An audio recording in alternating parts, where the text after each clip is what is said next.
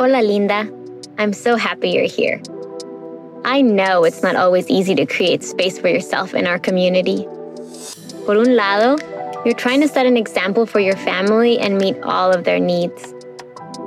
Por otro lado, you're figuring out what pleasurable sex and healthy relationships look like, all while trying to unlearn the myths and harmful examples you've seen throughout your life.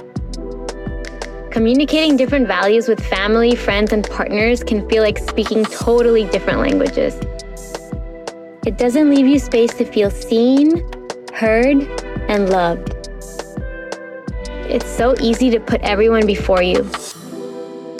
Especially como mujeres latinas, we're expected to be the mother figure for your cousins or siblings, dutiful whenever mommy or papi needs something, and always available. Estás ahí para todo, por todos, menos por ti. Let's create some safe boundaries for you. They can start small and look like anything. Putting your phone on DND for an hour a day, masturbating to get to know your body and find out what excites you. Letting your partner know when you feel upset or unheard.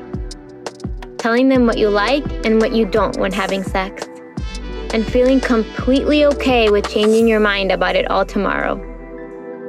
Your boundaries are yours, and they can change depending on how you change.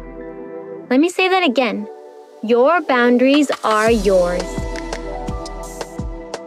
Be true to your needs and always honor them. I know it's easier said than done, especially when the guilt kicks in. Tu familia se ha sacrificado tanto para asegurarte el futuro. But you still deserve the right to live your life freely. It's yours. And when you rise, your family rises too. Talking about the things you want in the bedroom, in your relationship, or with anyone in your life is the only way to get there. And honoring your needs and establishing boundaries are the foundation of healthy relationships with partners, families, and your whole community. Take up all the space you need.